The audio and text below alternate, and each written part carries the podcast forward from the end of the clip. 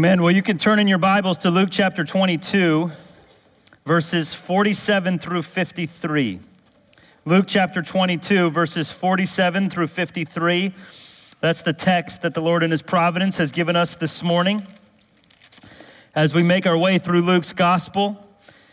And the text that we have before us today is one of,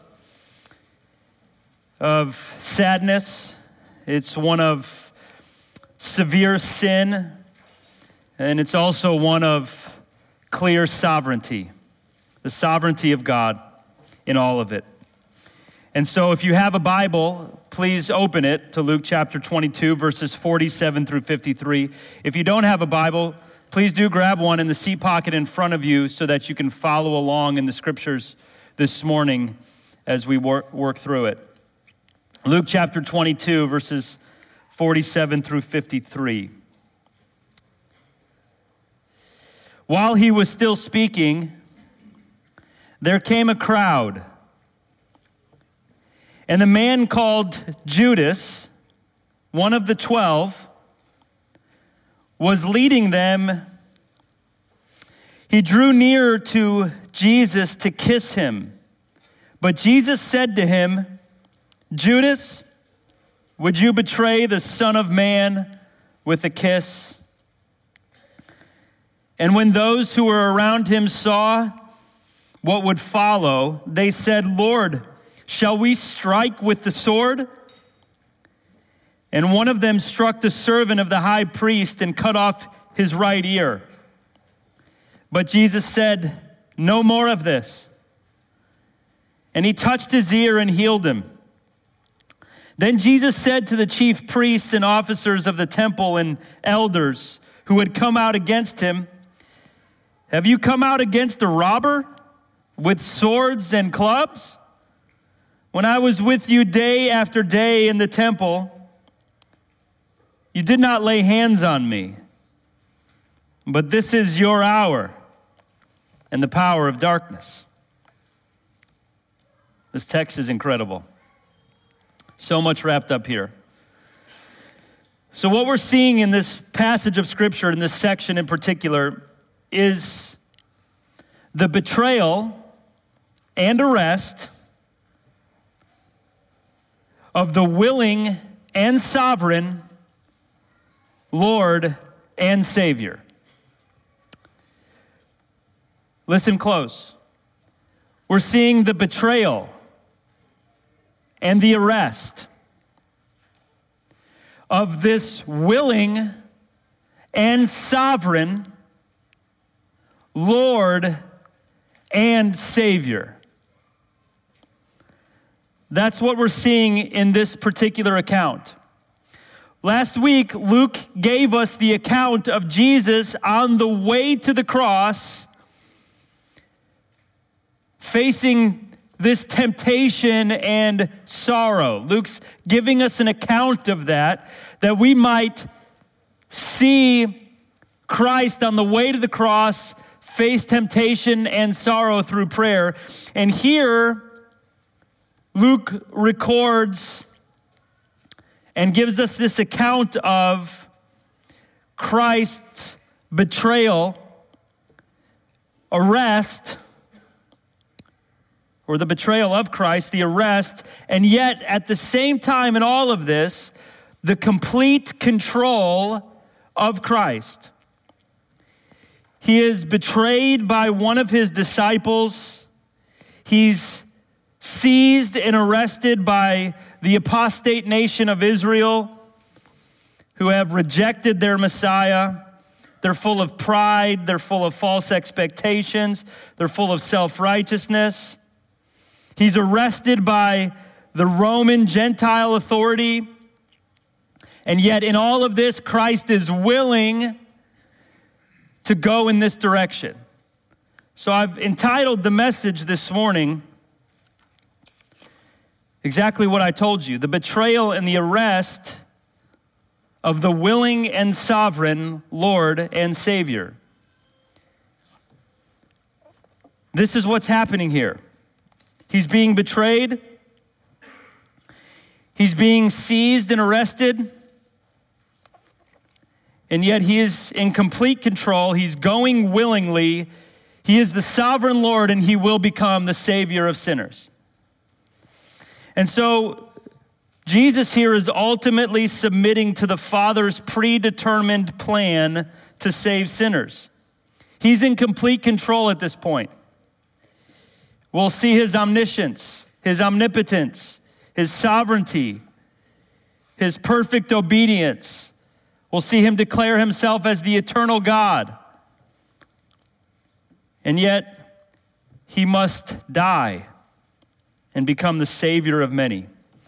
Listen now, in this moment, the, the hour of darkness has arrived. You should feel the weight of this darkness. It, it should be smothering as we walk through this passage.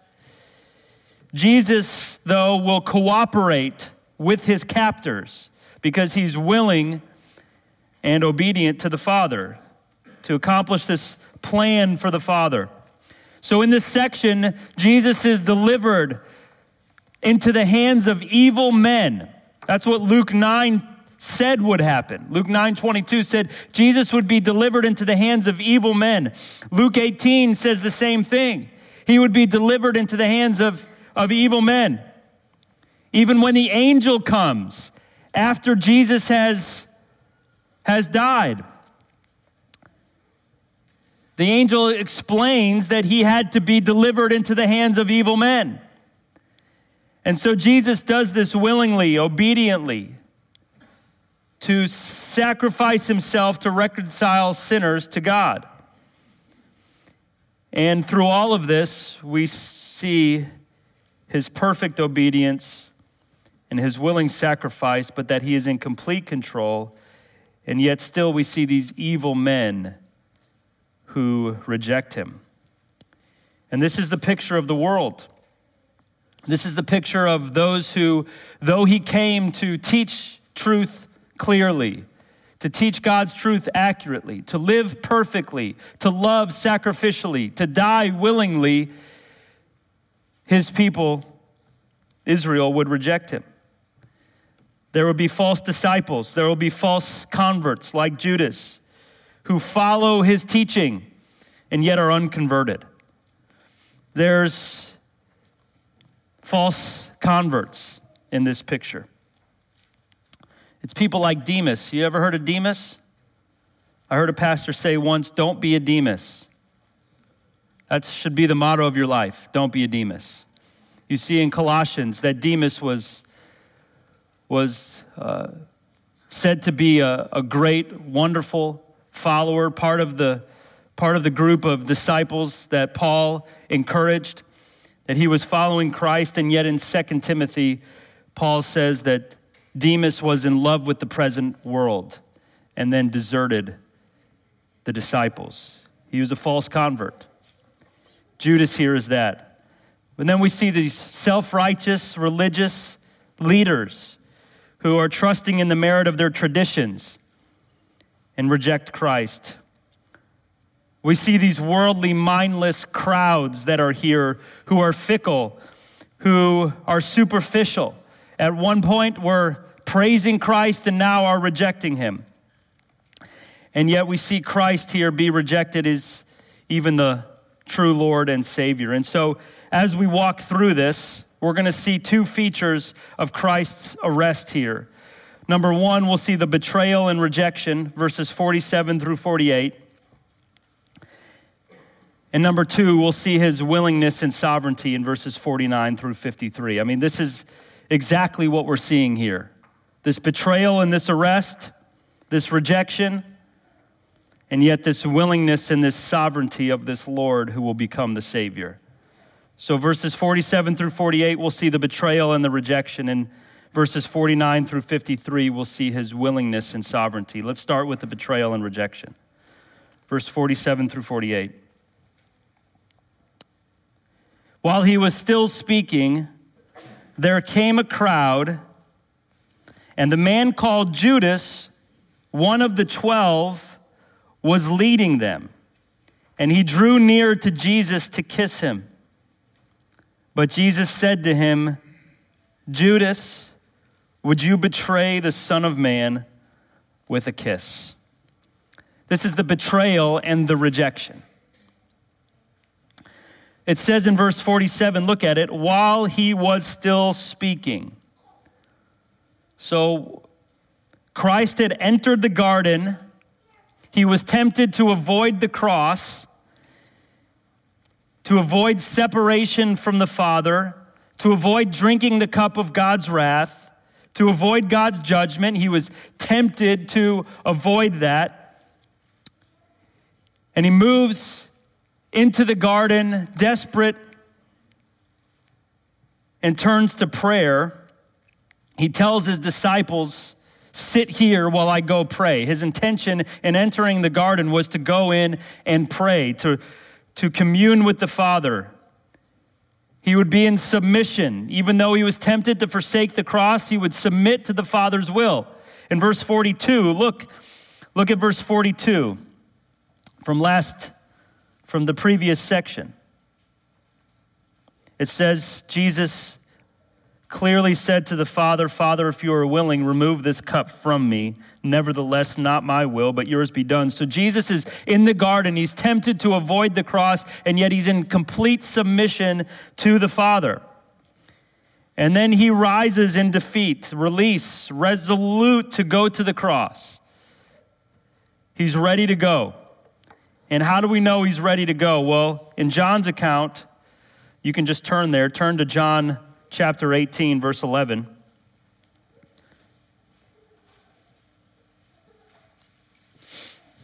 Jesus, we just saw in the, in the garden in his time of prayer, said, Father, if you're willing, let this cup pass from me.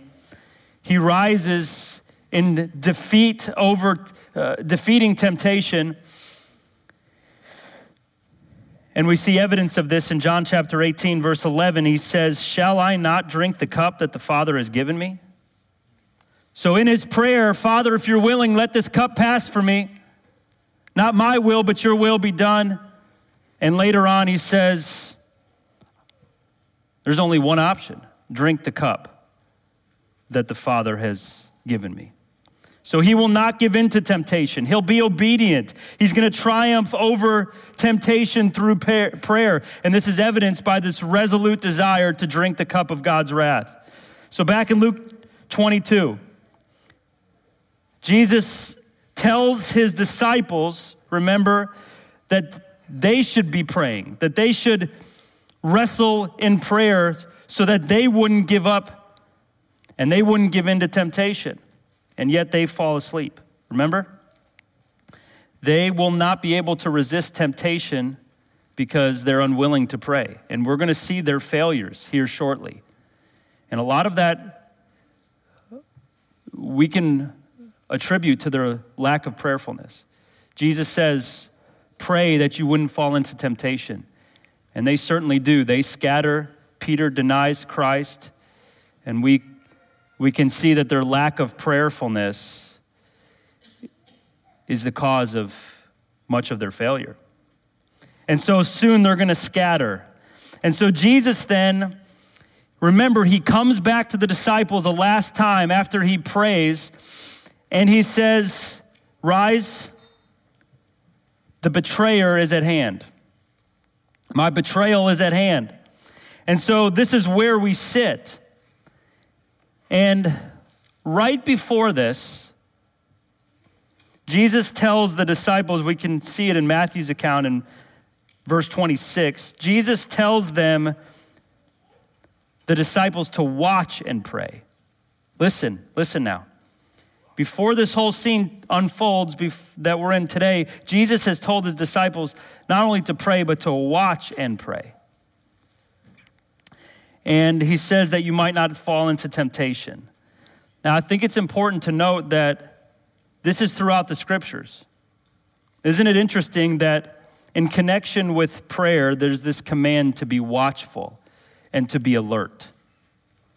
Colossians 4 2 says, Continue steadfastly in prayer, being watchful.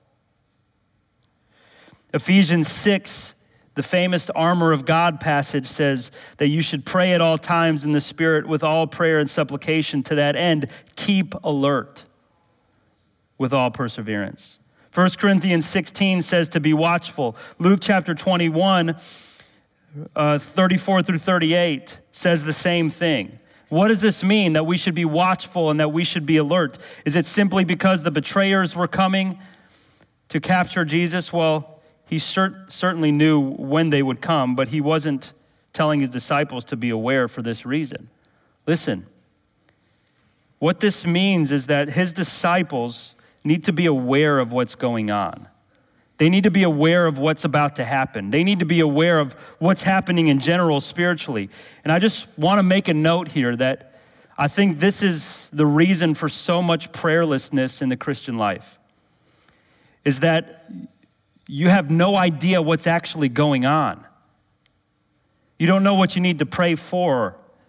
You don't know your serious need to pray the threat of sin and Satan and false teaching.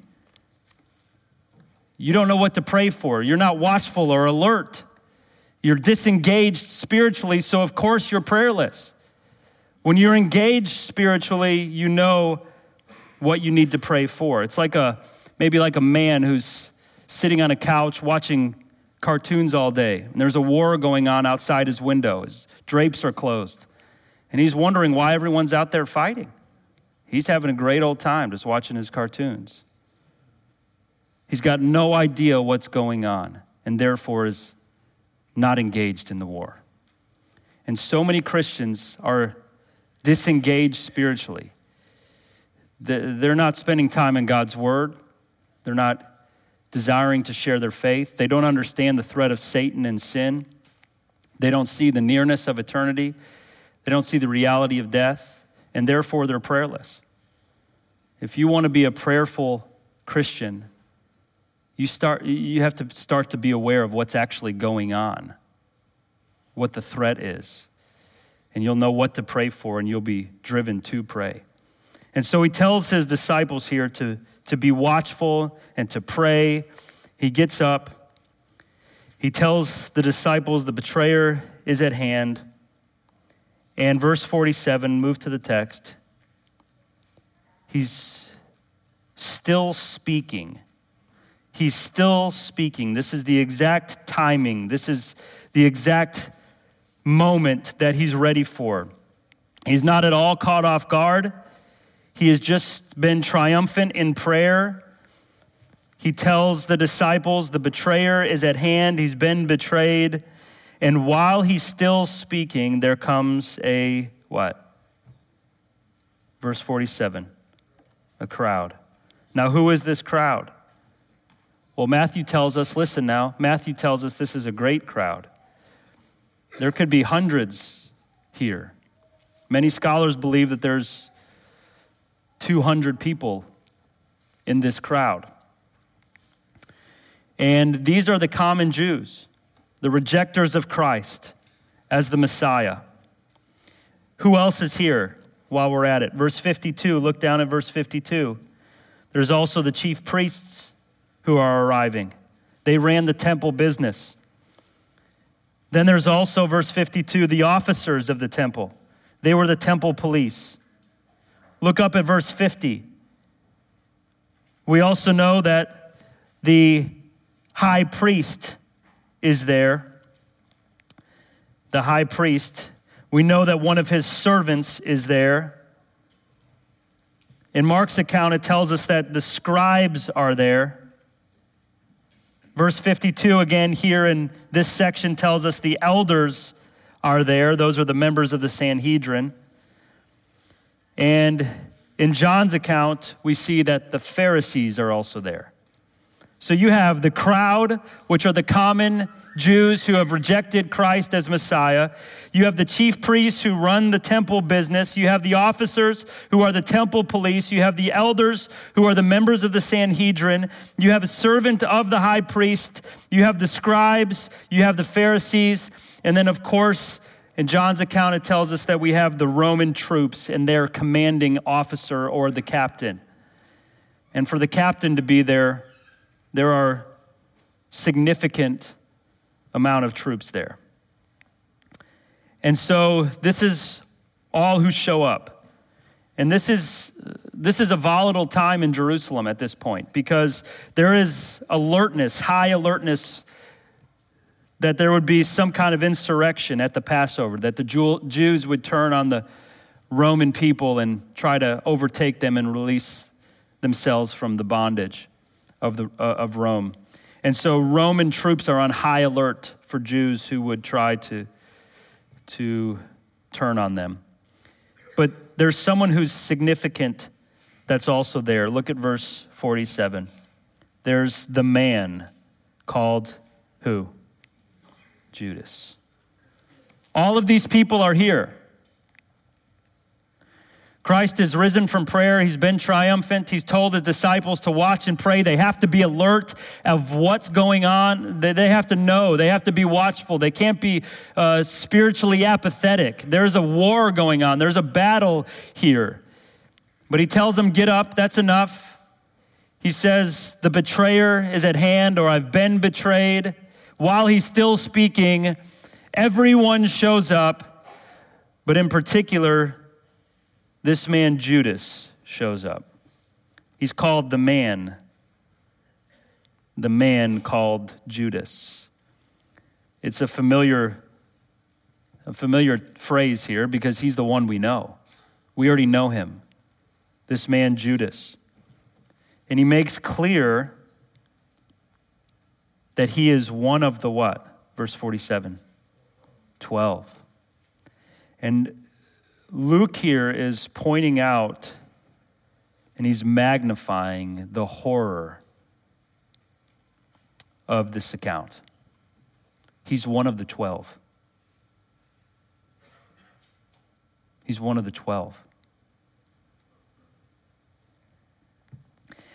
And he is leading them. Verse 47. He's leading them. John 18 tells us he knew the place where they were.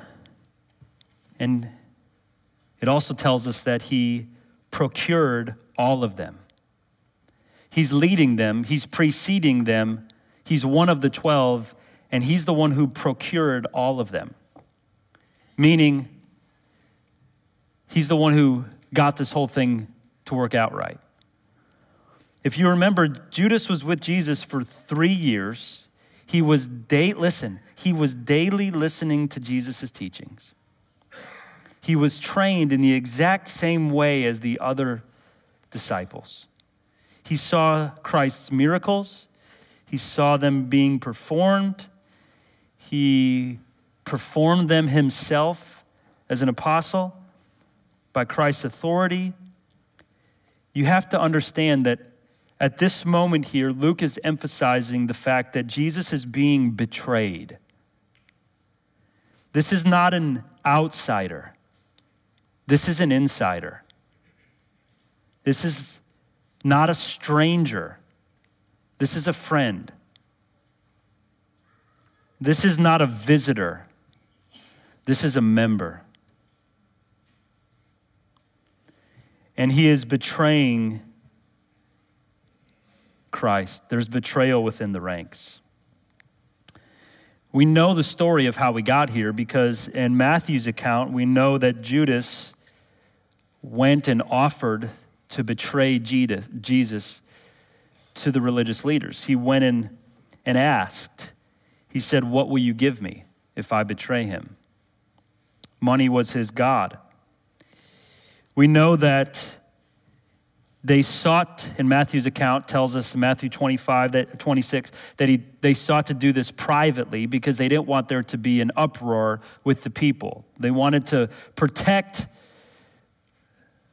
the love of praise that they had. They wanted the people not to turn against them, and yet they wanted to catch Jesus.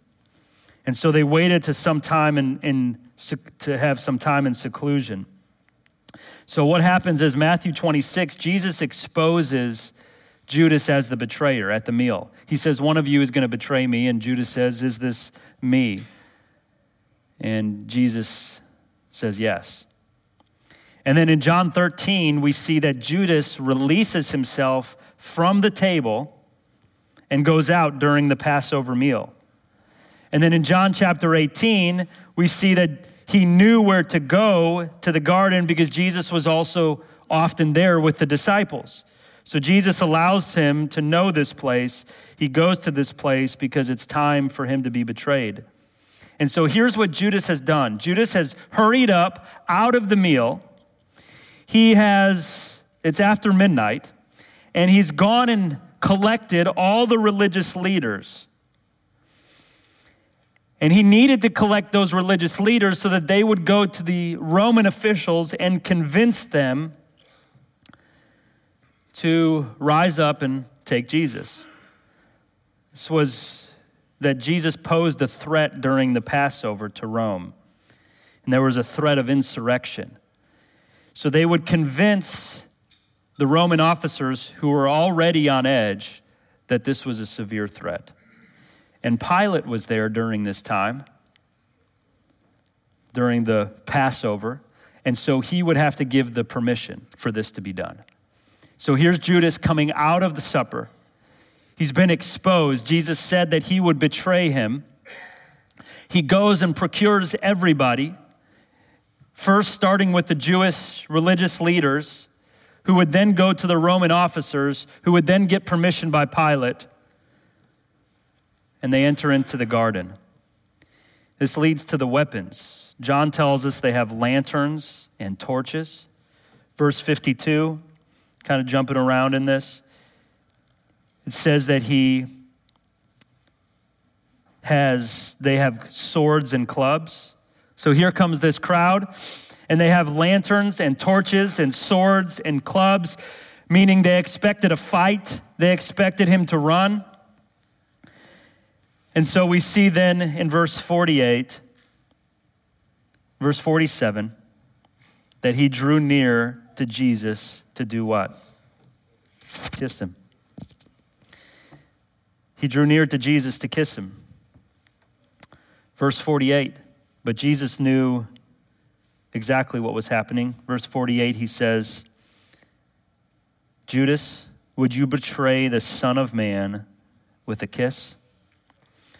Now, you have to understand here that the way that the Greek is laid out here, he's saying kiss first, emphasizing it, and saying, This is what you will betray the Son of Man with. Son of Man, referring back to his messianic uh, position, uh, thinking back to the book of Daniel. And so, this Messiah who is sent from God to save sinners, you're going to betray him like a hypocrite, the, the God of the universe, you're going to betray him. It's not a good idea. So he says, You're going to betray the Son of Man with a kiss, verse 40, 48. And Mark 14 tells us why this happens. It says the betrayer was at hand, and he had given them a sign saying, The one I kiss, this is from Mark 14, 44, parallel account. The one I kiss is the man, seize him and lead him away under guard. So, this is why Judas is coming in with this kiss. The, the Roman guards were perhaps unaware of exactly who Jesus was, at least some of them might be. And, and so maybe also they expected the disciples to maybe to pretend to be Jesus. It was dark. It was after midnight. They had to bring torches. But this here is the picture of how blind sin makes you. Because listen to this now. Judas was exposed by Christ as the one who would betray him. And Judas left and he procured everybody. And he, com- he comes up with this plan. The one I kiss is the one whom you should seize. He's, he's the man. And he thought that in coming in with a crowd of people trailing behind him, that he would kiss Jesus and that the disciples and Jesus wouldn't suspect the coincidence and that Judas would look as if he was innocent of betraying Christ. I mean, how, how dumb can you be? I mean, sin blinds. Judas has completely forgot the prediction from earlier. Jesus, uh, Judas has, has gone and collected everybody and then come in and he's going to kiss Jesus, displaying an outward devotion. He calls him rabbi. We see in, a, in Mark's account. He kisses him and calls him rabbi. And then he's going to expect that no one would suspect him as the betrayer. This, at this point, Judas is, is not, um, is not uh, yet open to his hypocrisy. He's still hiding it. And so you have to understand here at this point that G- G- Judas is, is showing outward love and commitment to Christ, faithfulness to Christ in this moment. And yet in his heart, he is, he is disobedient. He's a false convert. And so, this is just the blinding reality of sin. How oftentimes this is true of us and true of those who reject Christ, who have seen and heard the Word of God and yet forget about it completely.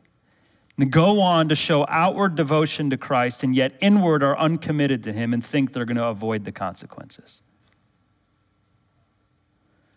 This is, this is folly so he draws near to, to Jesus. He kisses him, pretending to be a close friend. This is flattery, hypocrisy, outward expressing, uh, outwardly expressing devotion and loyalty, and yet internally disobedient. And it's all for himself. This is all for himself. This is all for his self interest. He expresses love and care outwardly, but inwardly he's uncommitted to Christ. And can I just tell you something? That is the primary example of a false convert. One who has forgotten the Word of God. The one who thinks he can get away with his hypocrisy. The one who thinks that he will show outward devotion to Christ and yet inwardly remain uncommitted. And also at the same time doing all of it for his own purposes trying to manipulate the situation for his own gain. This is the definition of false conversion. He is a false convert, uh, convert. But we see that Jesus isn't fooled. Verse 48, or verse 49. When he arose, and uh, when those who were around him I'm sorry, verse 48, he, he says to Judas, Would you betray the Son of Man with a kiss? And so we see that Jesus knows of his betrayal here. Jesus responds. Now, this is important. Judas performed this little signal to the group, right? And Jesus is submissive to the Father, so what does he do here? He receives the kiss. Judas receives the kiss. Judas is clearly mistaking Christ's obedience to God for weakness. He's mistaking Christ's obedience for weakness. In his humility, Christ is receiving this kiss. He's more concerned with obedience to the Father, he's more concerned with faithfulness to the Father, and yet he receives, and so he receives this kiss. But this hypocrisy is despicable. He's, 12, he's one of the 12, and he disobeys the Lord here. Now, Luke doesn't tell us this, but Mark tells us that the kiss actually happened. He actually kissed him. And so he says, Rabbi. And at the height of this, at the height of this, we see that they laid hands on him and seized him. And, uh, and the other accounts tell us that. So this is the betrayal. This is the arrest. This is the rejection. This is the blindness of sin. This is the pride. This is the false conversion. This is the mindlessness of those participating here. And you have to understand all of them here. I mean, you have a false convert, you have a crowd who is fickle, love Jesus one day, turn away from him the next as soon as he doesn't meet their expectations. You have the religious leaders who are self righteous, and you have the Roman troops who will come by force who are just kind of mindless. They're just going to do what the Jews want them to do. And you have to understand that this is a real picture of those who still reject Christ. You have false conver- uh, converts. You have r- religious who trust in their self righteousness. You have mindless people who don't even think real deeply for themselves about Christ. And you have all of these wrapped up in the world. And maybe some of you in here today, maybe at this point now, you, you are really a false convert. You've made a declaration at some point, but you've turned away from Christ so often that it's just clear you're not converted. Maybe you're one who's trusting in your own self righteousness and think you don't need Christ like the religious leaders did. Maybe you're like the fickle crowd who loves Jesus one day, despises him the next, and would crucify him because he doesn't meet your expectations. And my desire for you is that you would repent, that you would truly trust in Christ and become a true disciple. You have to understand also that these are the people that you'll face in this world. Though Christ was obedient, though he lived this perfect life, though he was willing to die, though he was doing this willingly, and yet he's still the sovereign Lord, you have those in this world who reject Christ and think that they can manipulate the Son of God. And we need to call them to repent. And so this is the rejection and the betrayal. Now, the next part we clearly see the willingness and the sovereignty of Christ. So, this is the betrayal and the arrest. Evil men have Christ in their hands and think that they are, they are winning, and yet Christ clearly displays that he is only going to the cross because he's willing, and this is part of the sovereign plan of God. So, he's not being overtaken. Don't worry. he's not being overpowered here. He's in complete control. Verses 49 through 53. And when those who were around him saw that what would follow, they said, Lord, shall we strike with the sword? And one of them struck the servant of the high priest and cut off his right ear. But Jesus said, No more of this.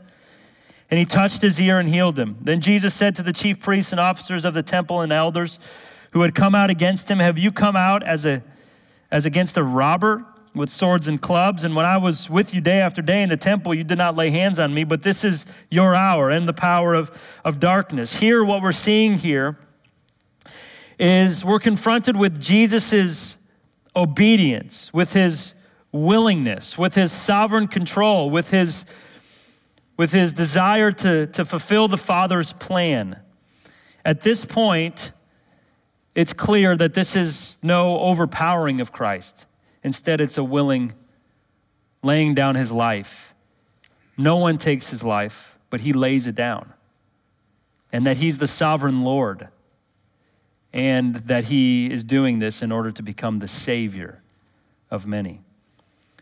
And so the betrayal and the arrest, yet the willingness and the sovereignty of this Lord who will become this Savior.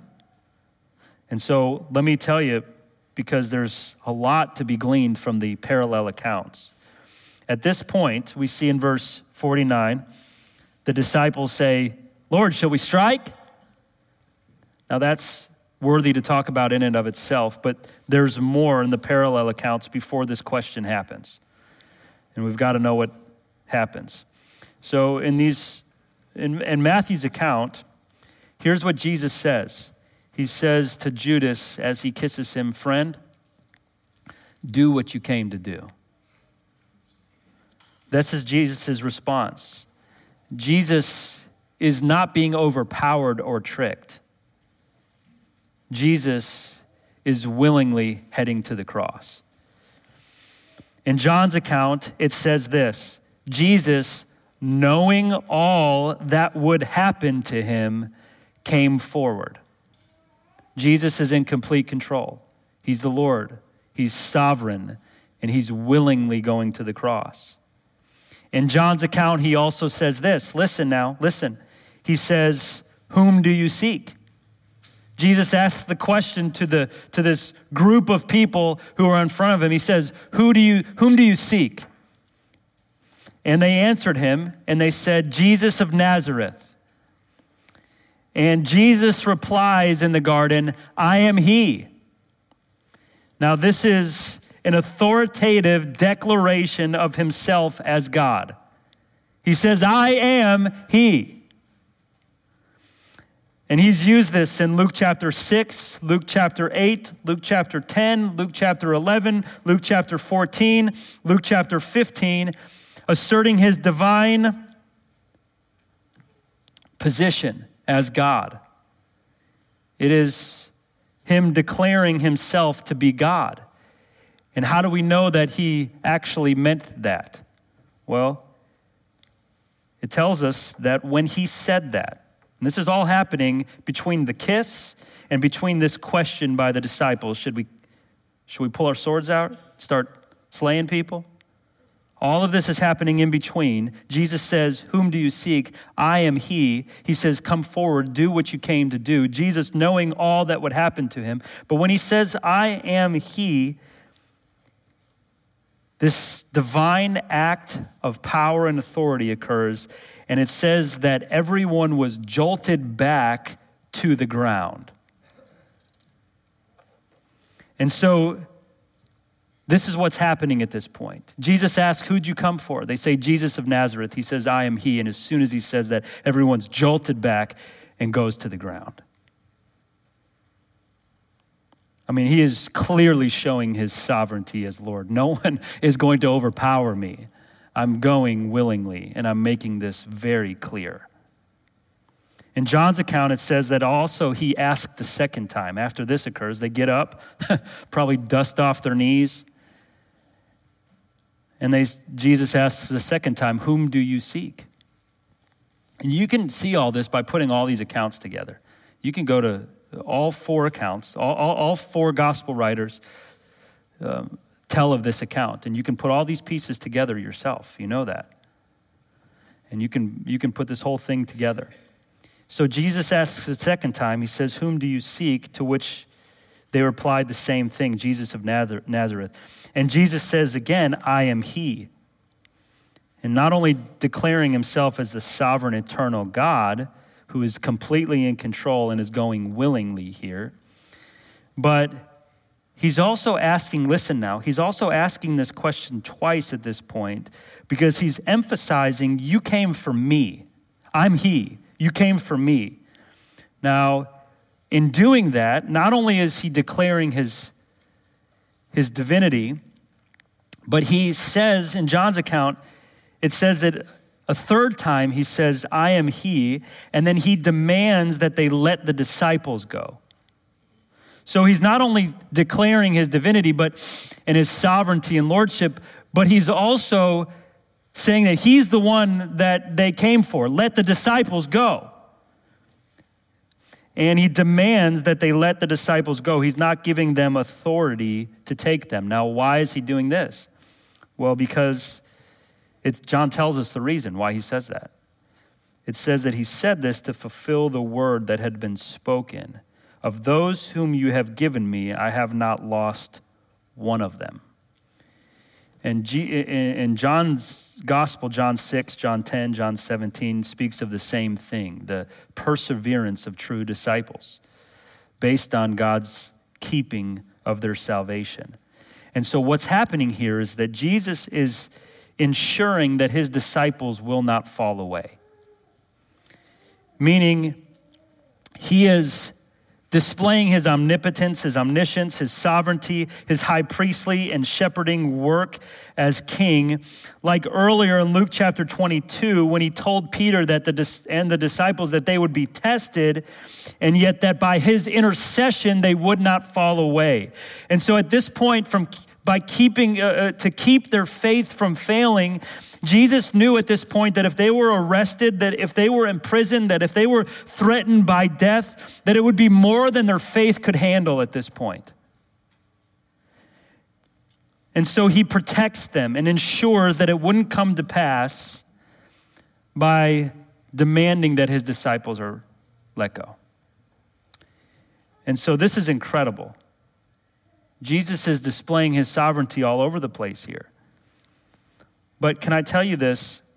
This is, I mean, that's really why he said that. He said, I'm he, let them go, in order to fulfill the plan that he would not lose one of his disciples.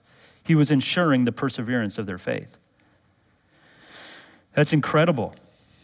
And can I tell you, this is true of all disciples? All, listen now, all true disciples, all true disciples, God will ensure that your faith does not fail. But it's Him that's ensuring it. The Lord will keep all true disciples from ever permanently falling away. By his sovereign, active intercession, his protection, his strength, he will keep a true disciple in this life in order to make it to eternity. Though they'll be weak, though they'll be vulnerable, though they'll be under Satan's attack, they will not fall away because their faith will be actively protected by Christ. So many times I think that we think we just pray the prayer, we're good, we're going to make it to heaven.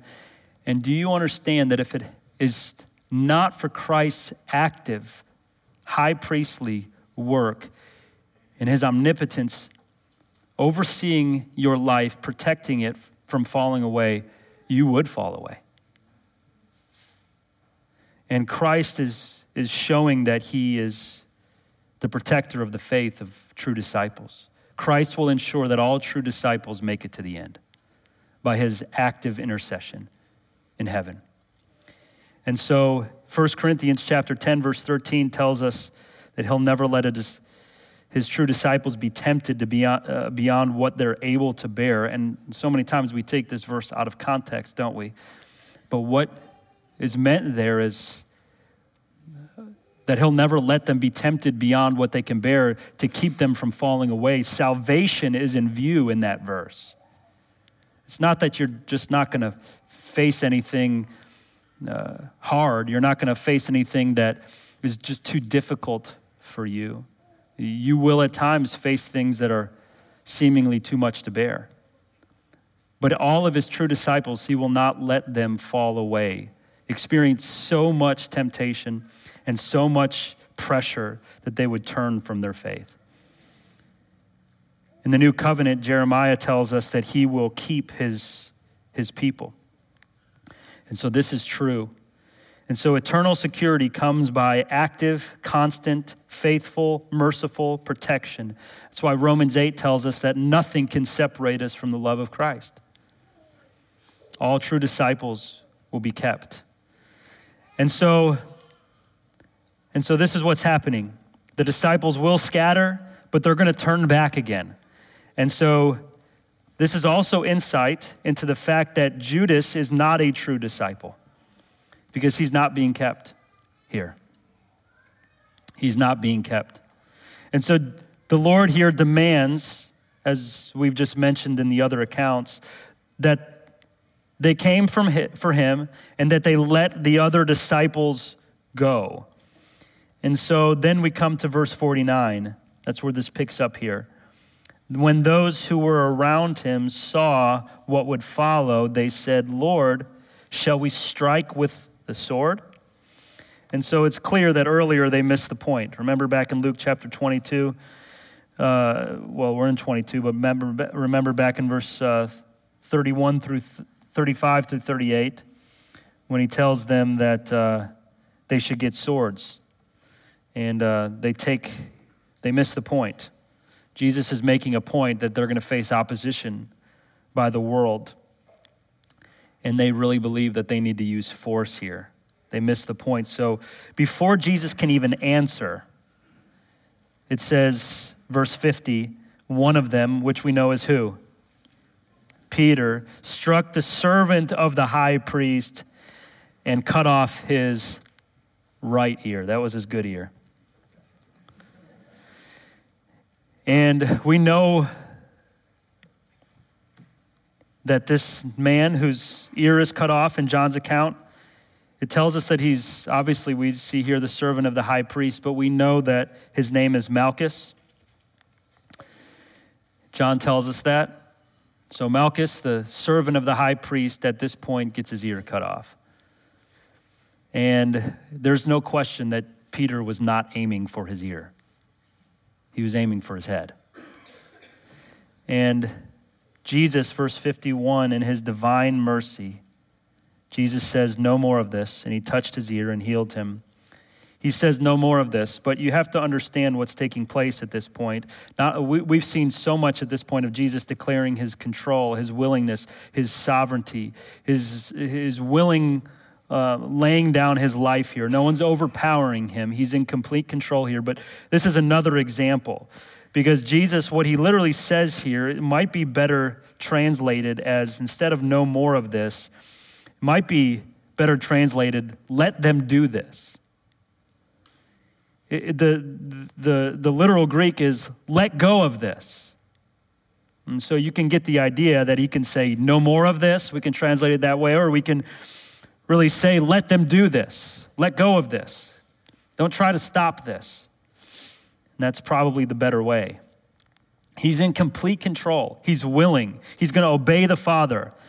He is not trying to stop this. And so then Jesus, in his mercy, either picks up or simply just touches the ear. He might, maybe he picks up the scrap and puts it back on, or maybe he just simply touches it. But you have to understand, this is more clear proof of what he'll tell Pilate later.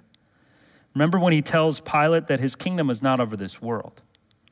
And remember when he tells the religious leaders and the disciples earlier in Luke's gospel that he's not come for a physical kingdom, he's come to bring a spiritual kingdom. And this is proof. Jesus is not establishing this kingdom by a way of physical battle against the state or a, a revolutionary battle against the soldiers of Rome. He's not come to establish this earthly kingdom. He's come to establish a spiritual kingdom. It's not going to be advanced through him bringing his kingdom right now physically on earth. It's going to be advanced through providing salvation for sinners. And so he's making clear here this is not a physical battle that we're dealing with here, it's a spiritual one. And so he restores the ear. And he just provides proof that he's not accomplishing this kingdom through a physical battle. Jesus makes clear he's willing to go. Let this be done.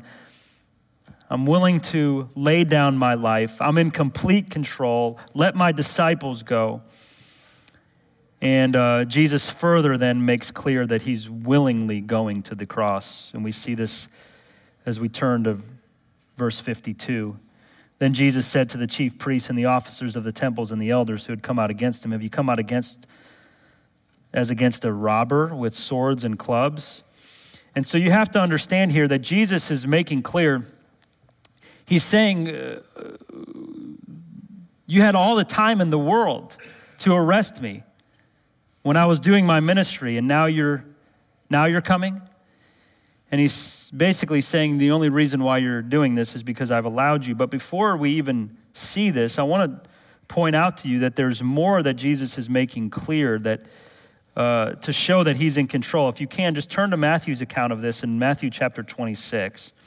Matthew chapter 26. This is really, really clear what Jesus is doing in this section. Matthew 26, verses 52 through 54. Now, this is after the high priest, the servant of the high priest's ear is cut off, but this is before he makes this statement about the clubs and the swords. And so we're putting these pieces together here, okay? And um, and so you can see that. You, you can see this. Verse 51 is the striking of the servant's ear, right? And at verse 55, jump down to verse 55, you see he makes this statement about the clubs and the swords. And so Luke doesn't have this in his account, but it's right in line with the theme. Verse 52, showing that he's in complete control, that he's willingly laying down his life, that no one's overpowering him, that he's the sovereign Lord, and that he is doing this to obey the Father. Verse 52, he says this Put your swords back in its put your sword back in its place. For all who take the sword will perish by the sword. Verse 53. Look at this. You ready?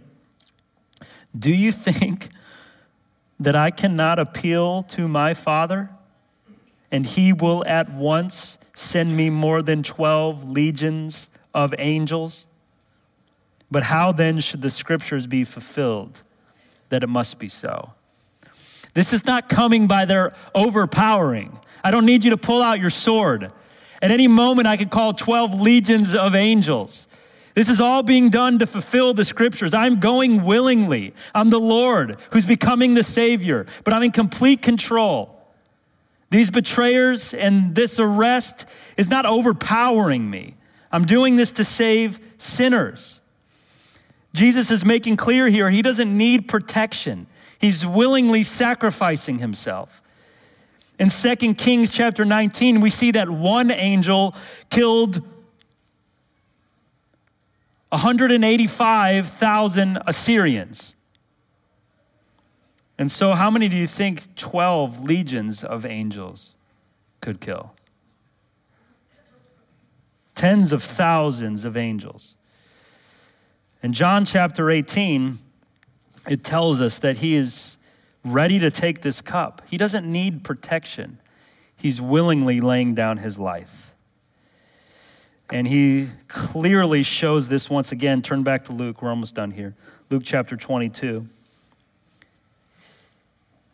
He's clearly showing this again by this next statement. I mean, this, these verses from 49 to 53, they are just over and over and over and over again displaying Christ's sovereignty, his lordship, his control, and therefore his willingness in laying down his life.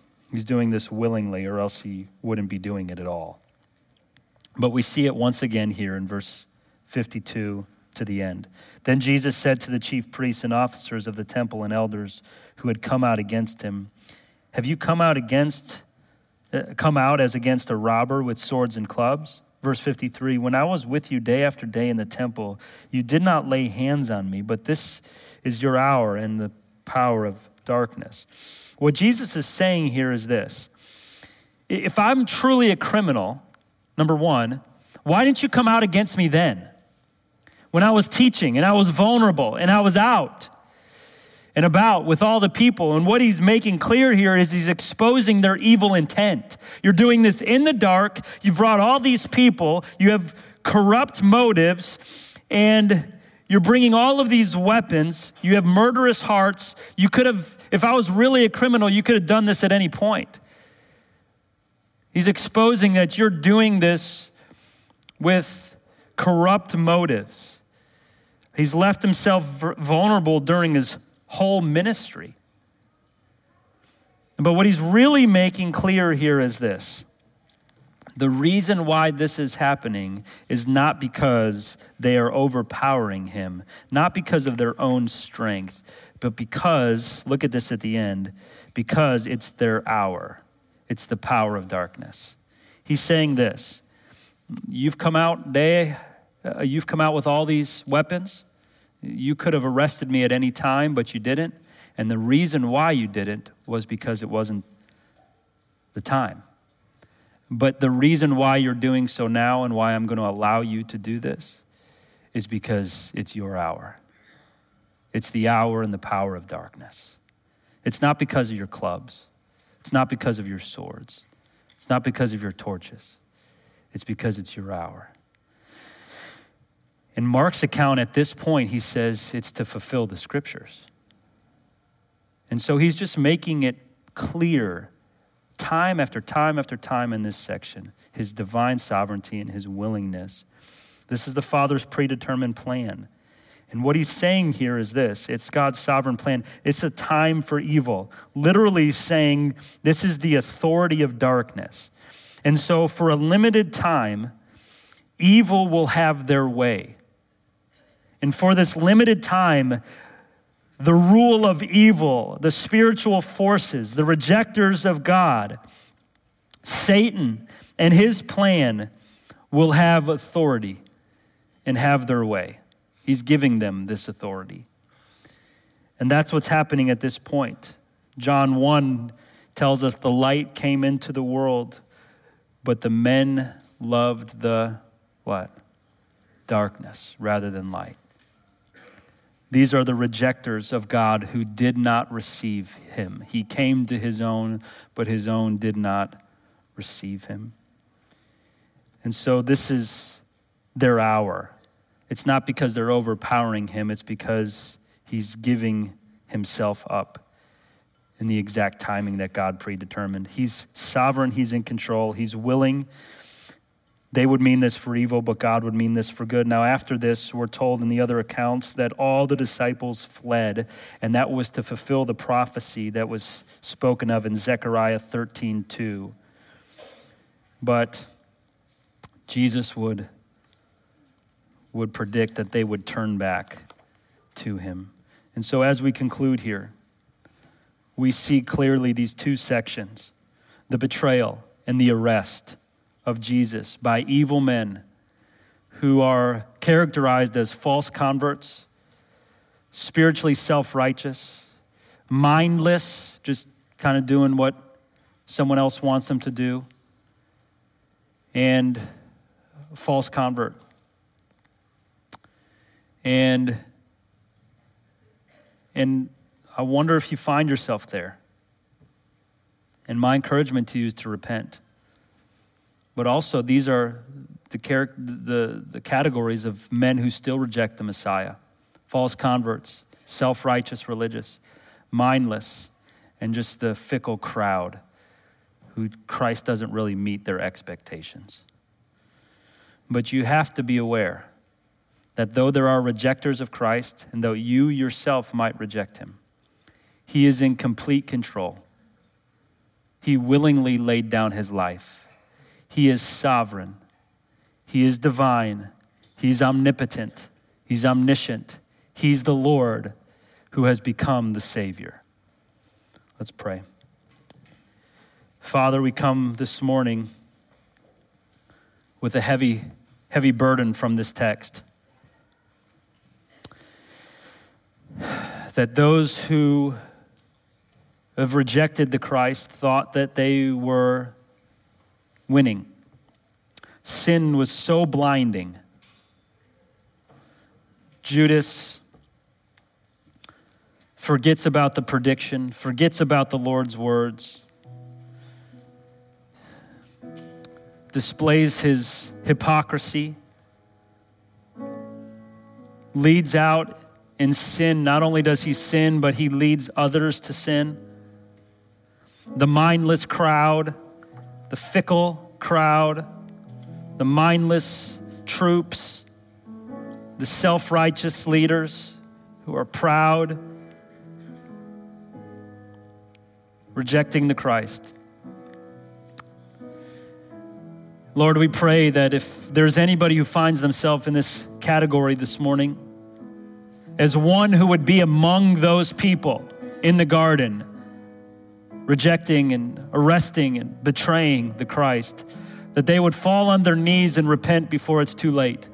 Knowing that all evil men and all those who reject the Christ will find themselves in eternity apart from you.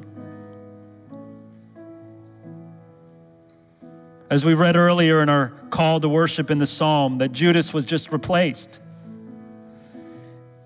in his apostleship and that he would suffer the eternal consequences of his sin because you were working your divine plan and your hand was on your son. I pray that if there's anyone in here who's just mindless, who's a false convert, who's self righteous, that they would repent before it's too late. Lord, I pray that as we go out into the world, that we would understand that these are the people who have decided not to follow you. This, this is the the character. These are the characteristics of those who have rejected you.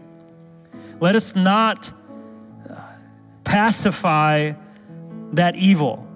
Let us not attempt to just get along with the world. Let us see the reality that they are rejectors of you who will suffer eternity apart from you, and therefore let us evangelize them. Let us tell them of their, of their fate. Because we know that though evil men reject you, that you are still sovereign, you are in control. This was your willing plan, and that you're the Savior and the Lord. And so let this be let this be so in Jesus name. Amen.